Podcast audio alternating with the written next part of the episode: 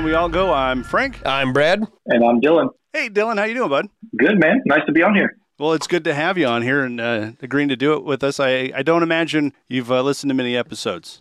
I've listened to a couple, man. I always try to support you. All right. See, Excellent. I love, well, I like we Dillon. appreciate He's it. A good guy. So, You you may notice the new swag on the maiden voyage. yeah, just I got see these in that. It's today. fancy. Got him in. Yeah, merch. Yeah, buddy. We do what we can. So I, maybe we we start uh, dealing with how you and I met. Um, man, I've been in retail for most of my adult working life, and I met you when you were just a, a humble and hungry ad salesman for KSOM. I don't know how hungry I was. I weighed about two thirty then. Yeah, you, you're you're getting paid well then. Good at what I was doing. So uh, you Yeah. you were working at uh, a store in, in Red Oak, and you were kind of their uh, their marketing guy, and I, I want to say you were the manager. Yeah, so for a while there, I managed uh, True Value Hardware, U.S. Cellular, and Radio Shack, which you know for our small markets, stores within a store was kind of the norm. So I, I tackled all those different businesses and handled all the advertising and promotion for them as well. Is there any Radio Shacks left? Have they dissolved all those? Yeah, it, it died. Um, it was a pretty slow death, but I think they still kind of have a small online presence. But Yep. yeah, Radio Shack as we know it is is defunct. You should follow him on Twitter. I, I have. Have you seen that? I got them on MySpace. Uh, so, so someone bought MySpace the, top the- eight. the- they bought the Twitter handle uh, for Radio Shack, and then they tweet all sorts of like wild shit. it's it's pretty nuts. That's funny. And for a while, people thought it was the actual Radio Shack doing it. Maybe we should squat on Blockbusters. Oh, that'd be good. You, Hey, ever, that's still active. do you ever work at a video store? So yeah, in high school, man, I worked at uh, at Hy-Vee, and they had a video department. So by by default, I guess I was involved in that. Every town had at least one, maybe two. Well, not every town, but most towns with at least 500 people did back in 87. Are you about the same age as Frank and I, if you don't mind me asking? Uh, I'm 43. So Okay, you're pretty close. A little bit more Easy. experienced than we Yeah. are. grandpa. Yeah, I'm more seasoned. Yeah. So so let's. uh, We always start uh, clear back at the beginning. So tell us about uh, where you grew up. So I'm from Southwest Iowa. Um, I was born in Atlantic, actually, and then uh, grew up in Elliott.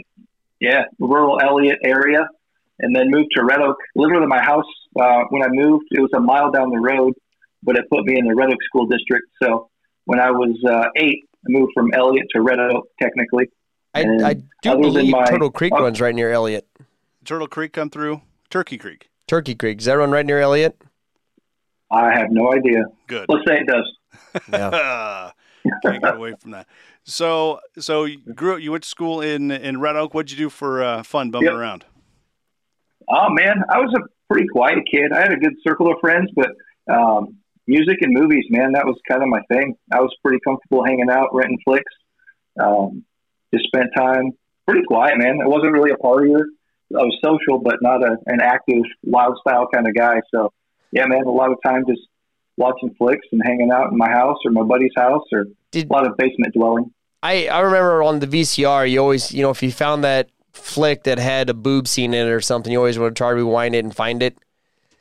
Well, Yeah, those are always the part that had bad tracking. right. They, they've been run through a few times. Well, we had this babysitter. Yeah, they're always sketchy. we had this babysitter come over once, my brother and I, and he might live just like two blocks north of us. Rhymes with Smith Menderson. Okay. But uh, he had this uh, video, and I remember there was just boobs everywhere in it. And then when they left, they went to put it in the freezer. I'm like, oh, I'm gonna go get that video out of the freezer. And I said, hey, what was that show they were watching? It was Iron Eagle. Oh, okay, Iron Eagle. So we go to the video store that weekend. Hey, Brad, what's the movie you're gonna pick? I'm gonna watch Iron Eagle. and I went and picked it out, and I'm fast forwarding the whole time. There's just Chappy and that other young guy just chapping the whole time. No boobs. I I, I think I was No. duped. Yeah, they got you on Yeah. that one. Yeah. Old, old Louis Gossett Jr., he wasn't big on the boobs. No, no, I that, but that was my best video rental story that I could come up with. Tight ship. Yeah. Tight ship that Yeah. you're. So, graduate from uh, Red Oak, Red Oak, going yeah, on to 98. Uh, University of Northern Iowa. I spent five and a half years up there and then moved back to Red Oak um, just before the fall of 04. And jumped on the Radio Shack wagon and Radio Shack US Cellular, and that kind of started my whole managerial career in Southwest Iowa. Well, but you blasted way over your childhood. So how many brothers and sisters you grew up with? So I've got two brothers, and I have one sister. Uh, we didn't grow up together. Um, kind of found out about her late in life, one of those scenarios. Yep. So, um, yep, I have a, a sister that's about a year and a half older than I am, but we didn't grow up together. But yeah, I've got two younger brothers that I grew up with. Okay. Did you guys live in town, around the country down there? What, what kind of things you do growing up? No, we were rural. We lived in the country. Uh, my dad farmed with his dad and his brother when I was younger. So um, we had a 160 acres to play with. And if we got holed up in the house, that was always my dad's go to. We got 160 acres. How the hell can you be bored? Right. Go find something to do. So we did, you know, typical farm kid stuff play in the creek, play in the barns, Right. just roughhouse outdoors. Yeah, you do what you do. Yeah. It any neighbor kids you ran around with, or just you know out hunting bucks, driving trucks? No, I wasn't much of a hunter. My younger two brothers kind of were into the, the hunting and fishing stuff, and I was kind of more of an urban kid. I was always stoked if I could spend the night in town with my buddies, um, you know, run around the streets playing flashlight tag after dark and all that jazz. Right. sounds like uh, you, Brad. You you like to be in town. Well, I was gonna say it was always exciting to go see because I same thing. I grew up in the country, but you had to go see a friend in town or ride your bike on concrete. That was kind of a big weekend. It was, man. It was a big deal. When I got old enough, my mom would let me ride my bike into town, and it was like five miles, but you know, it was it was a good time. Ride my bike into town, take a little bit of money, go get some food or some sodas, and hang out with my buds, and then ride my bike back home. yeah, I would ride to school every once in a while and then ride back home. It's about four or five miles, probably about the same deal. Yeah, But you have to cross a highway. yeah. I wouldn't. Uh, down the highway, just take the highway. Really, Yeah. man. Yeah, man. I had to ride my bike across Highway 34, and I made it. So, That's a Barely. yeah. I almost got ran over by a car crossing the bridge on my bicycle. Yeah, and you were thirty five. Yeah, it sucked. So, so anything else from your childhood we should know? No, pretty typical, man. You know, Southwest Iowa. A lot of Iowa sports. kids that grow up. Were, um, I did not. Um, we were on the lower end of middle class, I suppose. So from the time I was old enough to work, you know, I was trying to, to make my own way. You know, I, I had a taste for some finer things in life, but my parents couldn't really afford things like that. So I made sure to go out and, and get what I wanted on my own. Yep. Well, good for you. You wanted real Dr Pepper, not that Dr Thunder crap. Yeah, that wasn't even the thing back then, man. We had we had Dr. Pepper and um, he was Mr. Pibb then. He wasn't Pibb Extra. So those were your two choices. He was just regular Pibb. He really, really declassified himself when he went to Pibb Extra. Yeah, I think uh, we did have low budget Mountain Dew, that hillbilly holler. Oh, Yeah. Remember Huts East drink that all the time? used to drink all that. Yeah. Uh, so you get back from college. Uh, any college stories? There's some. There's some things Oh, man. you and I. Oh man, you and I, Cedar Falls is great. Um, like I said, I wasn't a drinker, so my college experience maybe wasn't as, as fun and lively as some of the other guys. But man, there's a lot to do in Cedar Falls, Waterloo area, and kind of a culture shock a little bit. You know, if you guys are from Southwest Iowa, you get to where you get some more diversity and meet a lot of cool people and some friends I'm still in touch with today. But Yep. yeah, nothing, nothing too crazy, but a lot of good times. Yeah, for a mid-sized town in Iowa, there's a lot of, like you say, diversity in, in Cedar Falls. Yeah, it's nice and it's a it's a quiet town. You know, there's not a lot of trouble. Um, I'm sure you could find it if you wanted to, but man, you could you could be out all hours of the night and not really run into anybody that was trying to ruin your day. So, did you commute back and forth a lot to school to college, or did you just kind of go up there and stay and come home on the big holidays? Or No, I was I was kind of your typical kid. You know, they used to call you and I a backpack school, and so my first two years I kind of did that. There was a lot of kids from my area that went there, so we carpool. Um, we came back probably at least one weekend every month for the first couple of years, and then after my sophomore year, um, well, after my junior year, I guess I got an apartment and stayed up there year round. Yeah. I felt like I'd grown up enough to live on my own a little bit. So what did you do for work up there? Because you said you were a worker. Yeah, man. So uh, I, my first thing, I, I took the easy route and I just transferred to the Hy-Vee up there. Um, and it was okay. So the thing about the college town Hy-Vees, the high school kids couldn't work past 10 but the college kids had to stay until the shit was done. so they'd all just be kind of slow and lazy, and then come ten o'clock and they'd all punch out, we'd still have like two hours of work, and I thought that was nonsense.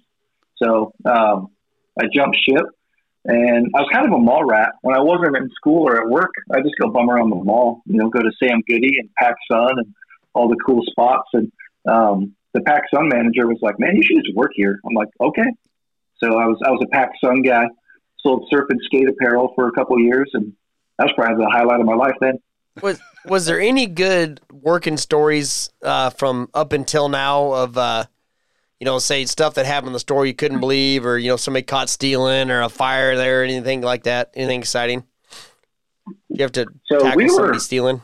we were pretty rowdy, man. Like in my Hy-Vee days.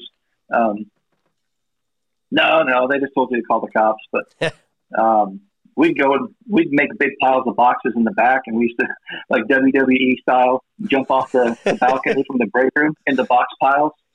Um, did a lot of stuff we probably shouldn't have done. Um, we hook shopping carts up to somebody's truck and drag around the parking lot after we get off work, and that's kind of the thing. You know, you become pretty tight with your work crew, and Yeah, you punch out at 10 o'clock and then you hang out in the parking lot until 11, 12 o'clock until it's time to go home. Yep. Just do whatever. No, Is that why nothing, the, no vandalism or anything, but is that why the front wheel never works? Is because the the crew's pulling them around the Yeah, man. lot trucks. yeah, we're doing donuts and hoping to tip somebody over and drag their skull across the pavement. I just get that vision of Ted when he's in back with the little teddy bear doing that cute stock girl. Uh, Ted the I didn't teddy catch bear. any of that ever. There- Yeah, I, I, there's, I there's need to none of that, that but movie again. You reference it quite a bit. It's a good flick. Well, as far as pornographic teddy bear videos go, Oh, so not not don't let the girls watch it. well, you can. It just no, it's depends. not, a, it's not really a family film. We watched Sausage Party together. My mom said there was a hot dog jumping in a bun. Brooklyn told Jess we were busted. That's pretty great. That's pretty great. So where are we at in the the timeline? What here? we're up to his college Hy-Vee career. Uh, he's partying in the Yeah, parking lot then, doing uh, donuts with shopping carts. And then you Yeah, man. Then, uh, like I said, I jumped ship to Pac Sun, which was like the dream job for a kid who skated. And, you know, I got paid to wear the stuff that I would have bought on my own.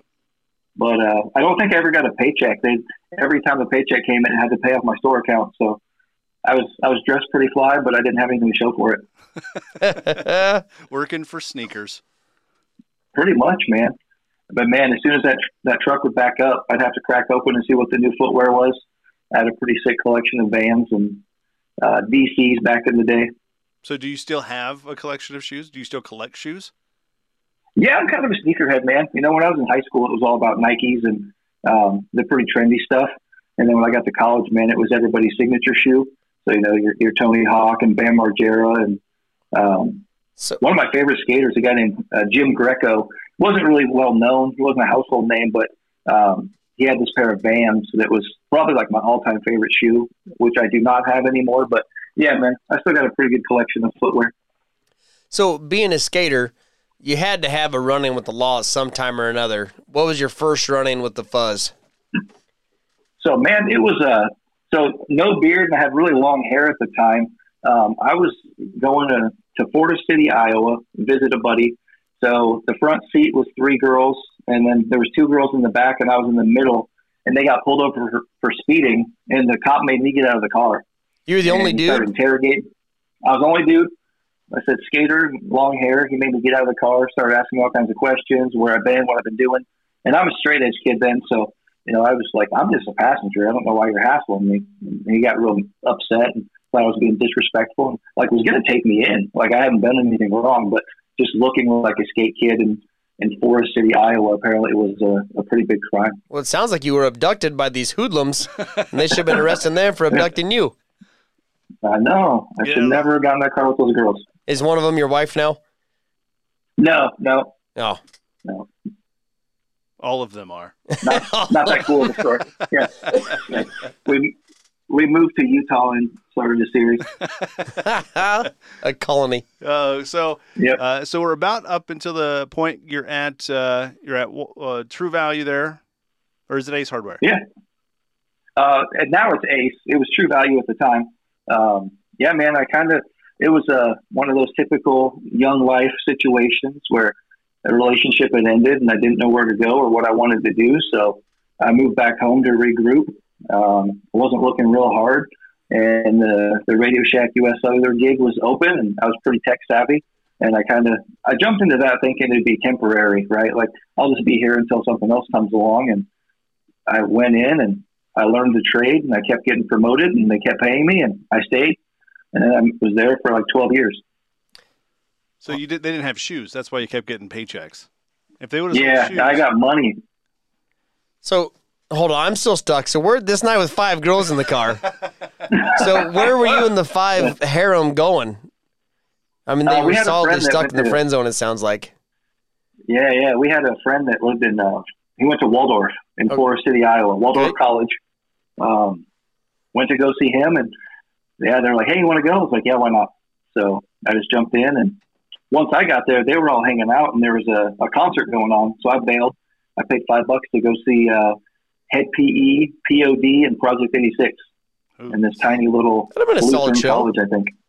I Oh, it was great. It I was a great to show. see POD with a girl in college. Uh, not a date or anything. We actually hosted a show together, so we went for show stuff. And uh, when POD came out on stage, she started crying like it was the Beatles. It So, was the I it had was a the dumbest. Thing. I like POD, but not. I mean, You didn't cry. I didn't cry. So oddly enough, man, I, I did cry at POD. Uh, not because I thought they were the Beatles or anything, but um, I'd kind of made my way front and center, and I was kind of leaning up on the stage. And uh, Sonny kneeled down and he was singing, and he put his forehead on my forehead, all sweaty and gross and dreadlocked and stinky. And it was a moment. We shared a, a brief eye to eye contact, and I, I cried a little. Did you Did you sing with him as he was singing? No, I mean I cannot sing at all. I didn't want to. I don't want to mess up his night. He's, he probably still remember that time I went forehead to forehead with that dude, long hair, Yeah. hassled by the cops, and he didn't sing along with. Cried. right. No, he He's still, he's cried. still talking about that. Yeah, he's real mad. Was that back in your uh, 89 7 days? It was uh, the Yeah, remember right I on. hosted a show called 60 Minutes of Fame on Saturday nights. I forgot all about that. Yeah, and uh, and the, Yeah. the co-host wanted to go see POD, so we went, and it was it was a great show, but it was the dumbest thing that someone cried like it was.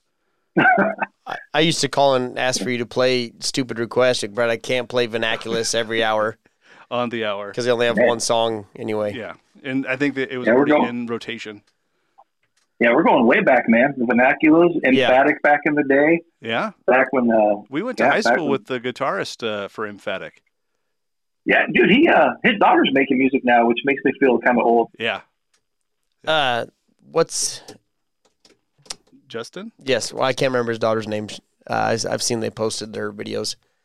Yeah, Eva and What- him have. What's what's the daughter's name? Oh, man, I cannot remember. Yeah, I know she, like a she put on weather pretty name, big, like uh, Sunset or something? no, she did a cover song that it did pretty well. I can't remember what it was, but yeah, I think he stepped away from emphatic actually. Well, was it through fire they became? Yeah. Um, yeah, and he's kind of just being being dad. He kind of slowed down life a little bit. I believe he's got a construction job. We should maybe try to get him on because I saw That'd him at good Casey's and Trainer. He was working for CKFM Exteriors. Huh. He was well, he's in their truck anyway. He might have stolen it. I don't know. it could. Yeah, you know how rock stars are. Yeah, hardcore. Oh yeah, yeah. He became a big deal, man. The emphatic thing was pretty cool for local guys. I used to go watch their shows. Yeah, you And then, listen to uh, him on they uh, got- Sirius Satellite all the time. Yeah, man. Then they went out to record an album, and they fired everybody except uh, Patrick and and Justin. And then pretty soon it was just Justin and a whole bunch of strangers, and Right. I don't even know who was in the band after that. So there's, I think they're still going without Justin. So there's no Yeah. original members Of his own band. No, of his not a own band no, not a one. playing songs that he wrote. I remember they did that concert in school, and RJ was singing, and they, I think they were singing uh, "Do What They Tell Me" or something by Rage Yeah. Against the Machine. And the teacher's like, "They should not be playing this." Oh yeah, it was like a homecoming thing. In the old gym. yeah, Yep. it was really cool. We had a little mosh pit going, like four of us. Yeah, with freshmen. Yeah. just killing freshmen. I think that, I think we were the freshmen. Yeah, that, uh, probably. so you're a big you're a big music guy. What's uh what are the best concerts you've gone to? Oh man. Um, so hands down, coolest thing I've seen. Um, obviously, growing up when I did, I was a big fan of the the grunge moment. Um, grunge was kind of the first time I dabbled in rock. I grew up a hip hop kid, oddly enough. Little kid in Southwest Iowa on the farm, listening to Public Enemy and Run DMC and all that. I didn't listen to any rock until uh, Pearl Jam's 10 was the first rock album I ever bought. And then, um, huge fan of Alice in Chains. I think Layne Staley's voice is phenomenal. Um, so, uh, in March, uh, my wife bought tickets. We went down to see Jerry Cantrell with Greg Puciato from Dillinger Escape Plan. And so he fills in, does the Layne Staley vocals, and Jerry does the, the harmonies. And it was amazing. I didn't think I'd ever get to hear Alice in Chains live. And that's the, the closest you'll ever get to that. Yeah. Yeah. That's pretty badass. So Brad's probably now going to ask about the wife. Yes, I sure can. Yeah. So yeah, you got a wife. yeah. How many ki- How many kids? You got a wife? Yep, happily married. Her name's Emily. Um, we've got three kids. What's she look like? Uh, Clayton. She's I'm gorgeous. I'm sure she is. I've never Gorgeous. been, but I'm sure she is. But yeah, three boys. No, absolutely. No, so the oldest is a boy, Clayton. Uh, he's 16. And then uh, Olivia, the middle child, is 11. And Lizzie is the little one, and she's nine. Excellent. We're about the same pattern then. Pretty Yeah. close. So, how did you meet your wife? Um, she worked for me, actually. Uh, we met at kind of a work situation. Um, She wanted she to worked raise. for me at True. no, she can. She'll still tell you that she was underpaid. So yeah, I met her at work, and um, she'd actually left and went to work somewhere else. Um, and then when she came back, I was like, you know, this is. I think the timing's right, and I kind of awkwardly flirted. I didn't really know how to do that very well, and so finally, after like not knowing how to just ask, I'm like, we should hang out sometime. And then she never left. I invited her over. We had a nice little date and stayed together and been happily married since. How long's that been? Um, Roughly. we have been married uh, together eight and a half years, married for seven. Yeah, quite a while. Um, I was married. Yeah, I was married before. I divorced, and um, yeah, so I would say happily married now for uh, seven years. Well, that's great. Uh, one other one I forgot to ask that I, from your high school slash college days, what was your first ever beer? Uh, well, I'd, I'd say yeah, beer party. What was your first ever beer party? Either you hosted it or went to it. What, what was going through your head when you saw that? Um, so my I lived in a suite. There was four of us my freshman year, and um, I was the only one who didn't drink. But we host. I'm pretty social. I'm a friendly guy. So yeah, probably the second weekend. The first weekend, everybody kind of went home because it was Labor Day weekend. So everybody wanted to get back, and you know they tried college for a week. They want to go home and tell their parents and friends about it. And then so the second week, uh, my roommates hosted a pretty big gathering, and a suite still isn't very big, and there was probably like 50 people in there Woof. and everybody was pretty respectful. Um, nobody got too out of hand, but yeah, that was probably my first big college party. Yeah, yeah. Like, mine, I got in over my head a little bit too. It, uh, I think I told that story already. Yeah, I think so. Uh, Yeah. The hog. It was at a hog barn. Yep. Yeah, So we won't bore you with the details. Party at a hog barn. Yeah. yeah. It's Southwest Iowa. Uh, this this was in Northwest, but there was there was a guy doing cocaine off a trunk at this hog facility up in Churchtown, USA. Wow. It really yeah, no, nothing, quickly. nothing that crazy happened. Yeah. Well, I- there's there's it no was- coke or anything. Yeah, I would just a tag along, 18 years old, first weekend in college, and like, hey, you want to come to this party with us? I'm like, sure. And I show up. There's a band playing. I think there was a van that looked like it was dedicated just to deal drugs. and uh, it was, it's like a taco truck, but for weed. yeah, had red lights in it. You know he meant business. Oh, that's serious. Yeah. That's yeah. That's getting after it. Yeah, they, they took it pretty serious. I did not expect that because it, Northwest Iowa was very religious communities, and uh, they, I mean, everybody shuts down on Sundays. Got to go to church. All everybody knows where everybody is. If you're not there, you're getting persecuted. And yeah, it's it was an eye opening event for me. I'd never been to a party like that. Well, got to get up early for church. Yeah, Better do this cocaine. right. Got to meet the energy. That's what my grandma used to say. so just about painted your walls with that one. A Good one. I love spit takes. So, so you're happily married. You got the the three kids, and uh, Yeah. now uh, tell us what you do now. So um, I, after I was at True Value, U.S. Cellular, um, I kind of moved into a regional spot. So I was a manager for Radio Shack US Cellular in Red Oak in Nebraska City.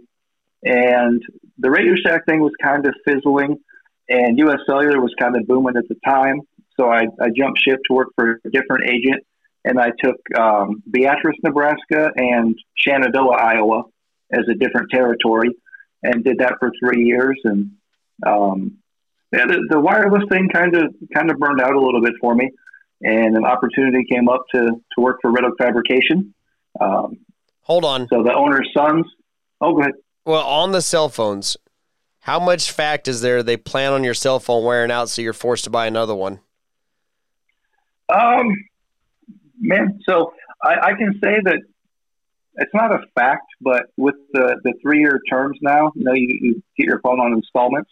Uh, they keep stretching that thing out to like 30 or 36 months. Yeah, your phone probably won't make it that long. Because I got a Nokia in my dresser that would probably still work and run a battery for four days. Well, yeah, the, the technology, man, the, the more stuff they packed in there. And it's odd because the cellular business is kind of what sank Radio Shack, right? So here I was, I was selling you a laptop, I'd sell you a digital camera, I'd sell you an MP3 player, and then all of a sudden, all that's in one device that's in your pocket. So, yeah, I think the, the cellular biz kind of was a big a big death note for Radio Shack.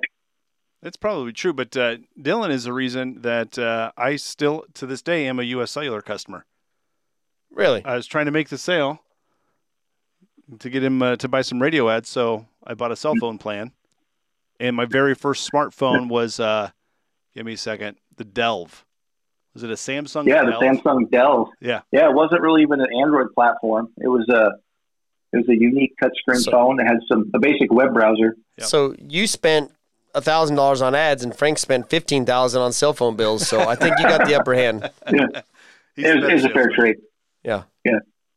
No, the U.S. Cellular thing was fun for a long time, man. You know, I got some pretty significant accolades um, towards the end of my career with that. We were one of the elite performers, so we were one of the top 14 agents in the U.S.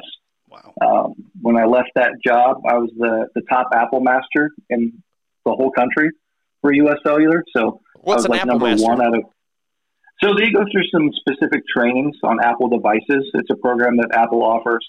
Um, they had 38 members or 3,800 members, and I was the the top agent in that um, for the whole U.S. So like a cell phone hacker. Yes, not really. No? not that. Apple's Apple's rock solid. I mean, their security is like the government begs them to let them in, and they still won't. So, yeah, you're not going to hack an Apple phone. I was gonna say, can you get into somebody's locked phone? I can help, but so it's funny though. Since I've been out of that biz for a long time, and people still come into Red Oak Fab, and they're like, "Hey, can you help me do this?" I'm like, "Yeah, I can." So you're, you're fabricating metal, selling Carhartt, and then fixing a screen on the side? yeah, I don't do much of the fabrication. Um, so I I started off, like I said, I'm a retail guy, and they they hired me to to handle their Carhartt store. You know, do advertising and purchasing and sales for that, and then just naturally, you know, I kind of branched out, started handling steel sales, started quoting jobs. Um, so now I'm the operations manager for uh, our machine shop and our south shop, uh, where we have uh, laser tables and press brakes. I order all the steel um, and still do all the Carhartt stuff too. How long have you been doing that position? Uh, four years. Four years. How long ago was it our Yeah. old buddy Sherm passed away? Uh, it's been longer than that. Well, I'm just gonna say when when our good friend Sherm Roden passed away, we had you guys build a sign for us, and I dealt with somebody down there, and they did a great job building us a sign and powder coated and everything. Oh, yeah. Turned out phenomenal. But but yeah, Yeah, we still do put up- stuff like that. yeah, turned out really great. No, it's great. And uh, so I don't know is is Red Oak Fabrication is that kind of the hidden gem of Red Oak? It absolutely is. I love I think- Carhartt, and I've never been there. Dude, we have uh, it's the largest square footage. So we have like 4,800 square feet. We're the largest Carhartt store um, for sure in Southwest Iowa, if not a bigger circle than that. Um, yeah, I mean it's, it's kind of a hidden gem. It's a little off the beaten path. You know, it's just two blocks south of the square, so people don't know the neighborhood per se. But yeah, man, it's, it's definitely a hidden gem. You know, beautiful store layout. Uh, we just remodeled it. Um, the last two years, we've done significant remodels. So yeah, it's a pretty nice location. I'll have to come check it out. Absolutely. Gets uh, maybe we can get some this sweet uh, print on a Carhartt. Yeah. I'll give you I'll give you a deal. Ooh, look at that. I'd be careful though. Those sometimes the patches chafe my nipples if it's got the Carhartt patch. I cut the pockets off. Oh, perfect. Uh, so let's uh, get into the future. well, Is there anything present we need to know? yeah, I would just think it's go carry on. I have I have some notes here I wanted to keep down, but carry on. All right, so we've we've hit the high points. Uh, growing up in Southwest Iowa, going off to uh, the metropolis of Cedar Rapids or Cedar Falls, Cedar Falls, yeah. Cedar Big Falls. city of Cedar Falls. and then uh, coming home, finding roots, starting a family, and now uh, Yeah. going into the future. What does uh, what does that hold for Dillon? Um, over the last couple of years, um, uh, a friend of mine, you know, kind of a long time, long time we were just kind of acquaintances. We ran sort of parallel, had mutual friends, um, reconnected about five years ago and kind of found out that we both were big fans of horror movies. Um, and he was doing a YouTube channel Like porn? and, um, No, he said horror. no, no, no, oh, horror. just horror movies. scary movie. so uh, he was he decided uh, he wanted to make a movie. So two years ago, we made a short film, kind of a proof of concept, called Tapehead. Um, I'm a pretty active uh, weightlifter. He thought I could be a scary, scary villain. So I played the killer in a short film called Tapehead. It did pretty well. Uh, we entered it in festivals. It won some awards, and we knew we wanted to do more. So we last year made a, a full length film called Tapehead: The Return of Jacob Cobb, which is the character I play. And so, kind of the future, man. We want to get that out there a little bit more. Um, I've done, I think, four different podcasts just for like in the horror community, talking about the movie a little bit. Um, like to see it grow. Got a another showing here in the, at the theater next Wednesday. So um, we so- sold out the first showing. Would you say it's more of a suspense film or a gore film? Lots of blood and guts. So this, you guys are all about the same age as me. So this is what we grew up on, right? Like your '80s slasher style. Yeah. Um, you know, yep. So in your face, you know, a big hulking killer. I got a pretty cool mask I wear. Um, yeah, '80s slasher, blood and guts. Like boobs for no reason. I'm just gonna say shameless nudity. Um, so in the first one we did, we were like, hey, you know, if we're Emily. going to do this. So yeah, there's a there's a flash. No, she's the pizza girl in the new movie. She's in the new one, but no, no boobies. Do you get a murder? do you get a murderer in the new one? Uh, yeah, no spoilers, but I, I absolutely kill her. Kill the shit out of her. and through that met a lot of cool people that are, are either trying to create and, and be content creators or filmmakers themselves. Um, met a lot of cool YouTube guys that are trying to have a, a little show or a career in that field. So yeah, it's just kind of taken off, man. Making cool network connections. Um, got some friends in Canada, which where I got this cool hat. Nice. What part Um, of Canada? Because Frank and I happen to be partaking here next month. Oh, where are you going? Vancouver. Dude, so my buddy lives in uh, Victoria. So he lives on Vancouver Island. Yeah, we're actually going to take the ferry over there, and and then take Dude, a it's boat gorgeous. too. Yeah, so, I'm yeah, glad I of get my- to go. Yeah. So yeah, this guy I met, and actually that's kind of how I met him was through my buddy's YouTube channel. He was a subscriber, and um, he kind of hit me up one time. He had a question about something, and we've been uh, over the last three years like pretty tight. He sends me all kinds of cool Canadian goods, and I send him local Iowa stuff, and yeah, it's been pretty fun. I got a buddy that I met down in Georgia, so Where can people widespread. find your videos at? Your movies at? Um, so the short film, it's it's on YouTube. Uh, we sold physical copies. We found out a lot of people don't have Blu-ray and DVD players anymore. That era is slowly dwindling. Yeah. Do you have a So, stack of those in your closet? Um, oh, I've got no in my in my main living room space, man. I got a huge video collection that in vinyl. You know, I'm a big physical media collector. no, I mean won't let it all the die. ones you guys printed up of your own movie. Do you have like cases of those you Oh. couldn't sell? Yeah, I uh, no, they sell pretty well. Good. Um, yeah, we, we've always got them for sale. Um, like I said we did a, a theatrical showing for the new one here in Red Oak in uh, July. No, June. So in June, uh, we sold it out. We sold out the theater.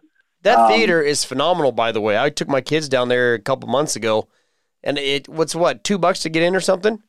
Yeah, two dollar movies, man. You can't beat it. Yeah, I think we were there with all three of us for twelve bucks, with snacks and everything. you, It's insane. Yeah, everything, man. It's, it's super cheap. Um, yeah, we sold out the theater in June, and then the theater made a ton of money on concessions. Like they said, more than they typically do in a whole weekend.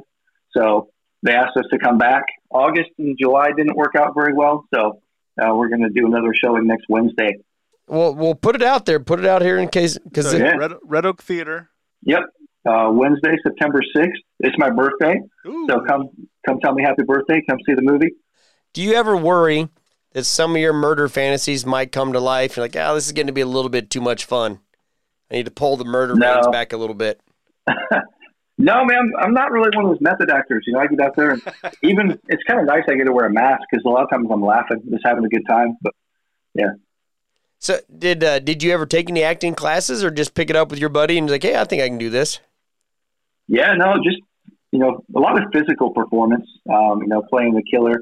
I don't have any dialogue or anything like that per se, but yeah, just mostly physical. A lot of stunt performing more so than what I'd say acting. So I mean, it's, I can do some expressing through the mask, but it's more of a Jason Voorhees silent uh, killer kind of thing. yeah, yeah, kind of.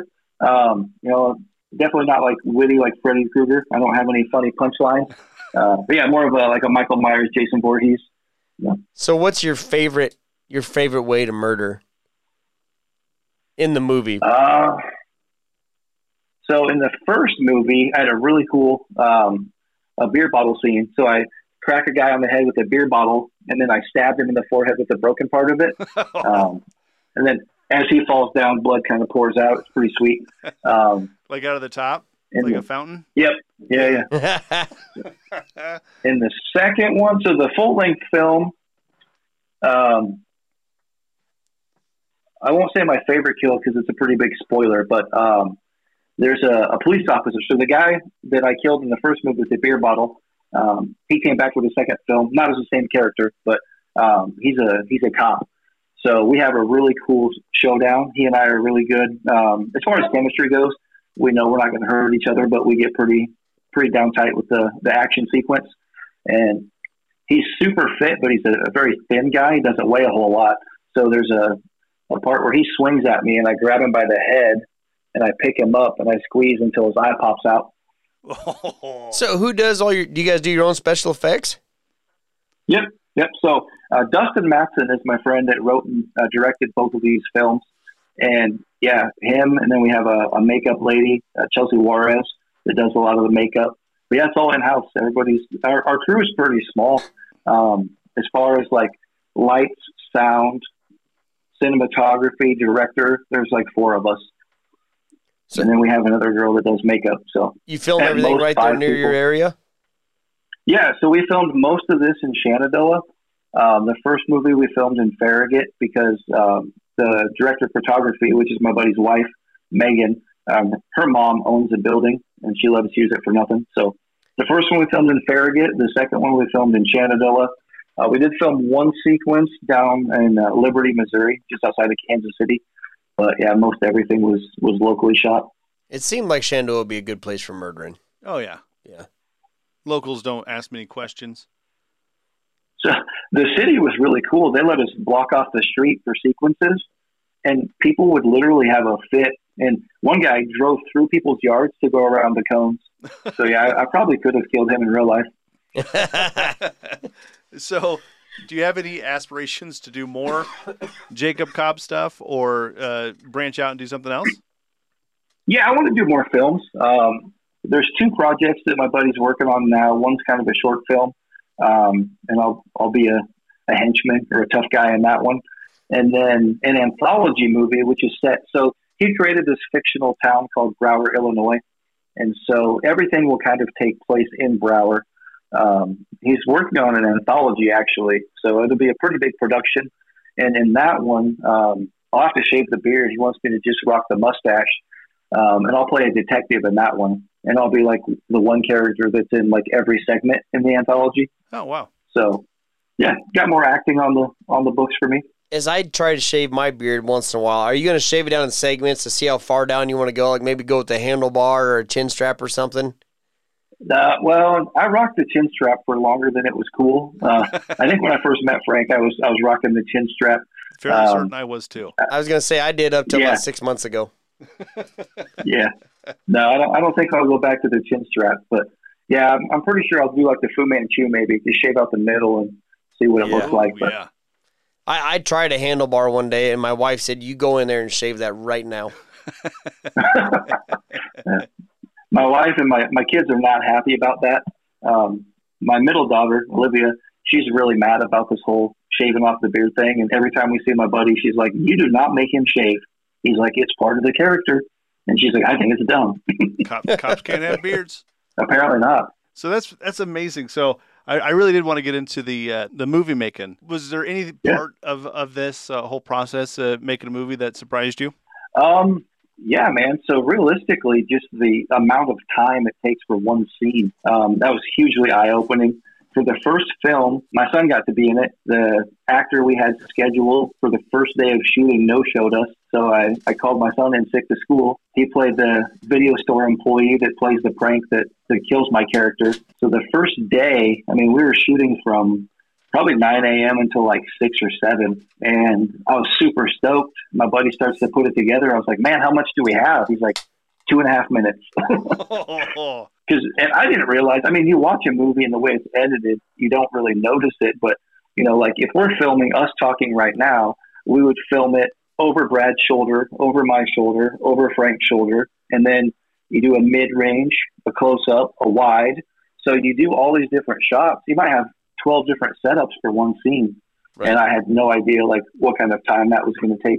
so that's why they do multi-camera, right? So they Yeah. can set those Yeah. up And when you're, and and then they Yeah, can so do more with less, so to speak. Right. Yeah. In big productions, you know, they would have, you know, an A cam and a B cam, and you know, sometimes more than that even. Um, but yeah, then if you if you want to do it well, you know, you'll set up and you'll be ready to shoot, and you think everything's good, and then the boom mic is in the shot, or there's a reflection. You know, you can see this or see that. It's a lot of trial and error to get all your setups right. So then, what about uh, you mentioned uh, the awards that it's won? What kind of uh, accolades has has has it gotten? Um, so we got best gore. Um, I can't remember all the festivals offhand, but um, we got best gore, uh, best nudity in the first one. There's a, a booby flash. Nice. I don't know if there's a lot of competition for Must that. have been a hell of a flash. award, you got best nudity.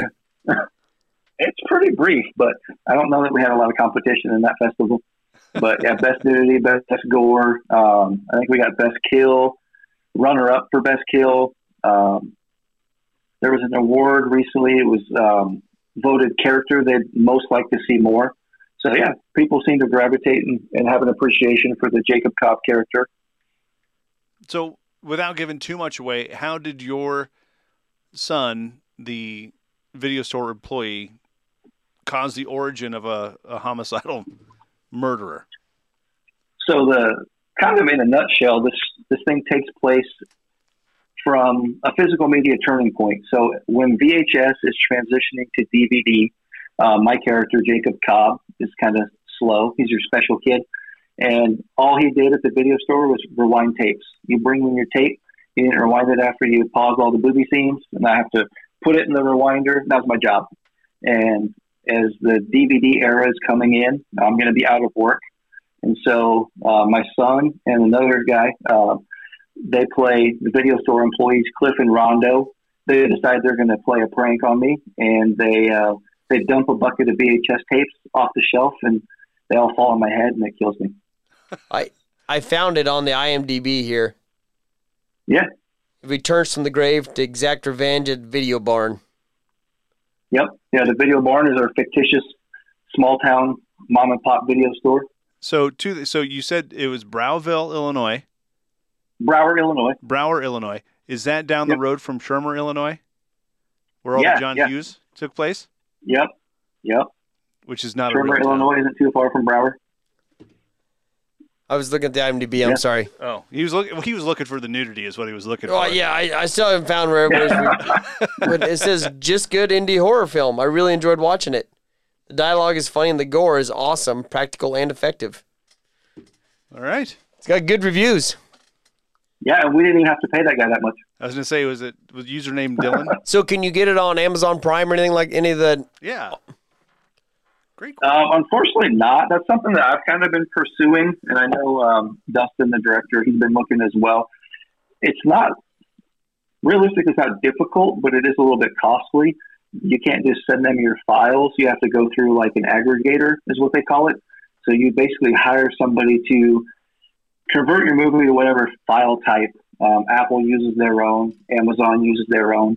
Um, Tubi, you can put it on Tubi. Um, but yeah, basically, you just can't hand them the file directly. You pay somebody to take it from you and give it to them. So I haven't pulled the trigger on that yet. Sounds like Okay, we right now, the the middleman first making one- money to convert it. Yeah. Sign up. Just get it. Yeah, the first one's available on YouTube. Um, my buddy's channel is 3B Video. So if you go to 3B Video, um, if you search 3B Video Tapehead, uh, the first film is on there. The second one, since we're still selling pretty well and we're doing some theatrical showings and whatnot, uh, we haven't put it on YouTube yet, and we're still trying to figure out what digital avenue we want to go. So that one right now is just available on physical media. Um, that's been the biggest trick, you know. So this this thing is kind of a love letter to that era, you know, the video stores, um, VHS, DVD, physical media, and it's almost like hypocritical to put it out digitally, but at the same time, like that's the market, right? Right. We need, and and people will tell you like exposure doesn't pay the bills. You know, you're not going to get a big return on your investment, but you are getting eyes on it. You know, you're getting people interested that might support the next project. Um, you know, we, we crowdfunded the second film. Um, the first film was out of pocket. My buddy been saving up money to do that. He really wanted to try his hand at making a film. Uh, that was all self-funded. The second one we crowdfunded, um, and then kicked in the money that we made off the first one um, to pay for the second one. The anthology project will be pretty substantial um, financially. It will take a lot more than what we did even for um, the full-length movie. So yeah, we got to try to figure out a way to get revenue off this thing as well. But also, we need eyes, we need attention. So that's kind of the catch twenty two on streaming. Yeah. Have you tried calling Rob Zombie and see if he'll back you? Uh, that's a whole show. We could do a whole show about my thoughts on zombie. So, but when it comes to streaming, if if you had a choice, it, Excuse me. either go Tubi, but I'd probably go not Tubi. Any questions? yeah. He's been nailing these the all week. I just been Yeah. ripping Yeah. ripping these one liners off. So, anything else? Uh, are you curious? Anything else Wait, about Where, where would you like your movie career to take you? Um, I mean, do you do you want to be a full time actor and just you know just shoot movies and write movies and Um, it's fun, man. I love it. Um, I would like to be able to do something like that more. I don't know about full. I love my job. I'm not one of those people that doesn't like to go to work. You know, I got a really good job, work for really great people. Um, if I could do one project a year and get a little money off of that, you know, I would enjoy it. You know, that'd be that'd be my goal. You know, I don't I don't have huge aspirations to become a, a famous actor or stunt performer or anything like that, but I do enjoy it. You know, I'd like to do at least one film a year. Um, pretty loyal to my my buddy that put me on first. You know, anything he wants to do, I'm down to do. But at the same time, you know, if people call and they need somebody for anything, you know, and that's the nice thing about being on a small crew. You know, if, if people want to do work, you know, I've, I've helped with pretty much every avenue of filmmaking. So, other than the editing part, you know, his wife and he take care of that pretty well. But, you know, doing script supervisor, helping with line reads, you know, moving lights, setting up shots, uh, you name it. You know, I've, I've kind of done a lot of the behind the scenes stuff. That's got to be pretty funny to see them making a movie and then the main uh, killer in the movie is also behind scenes grabbing stage lights and moving them or going and getting copy So- for the the PA or whatever.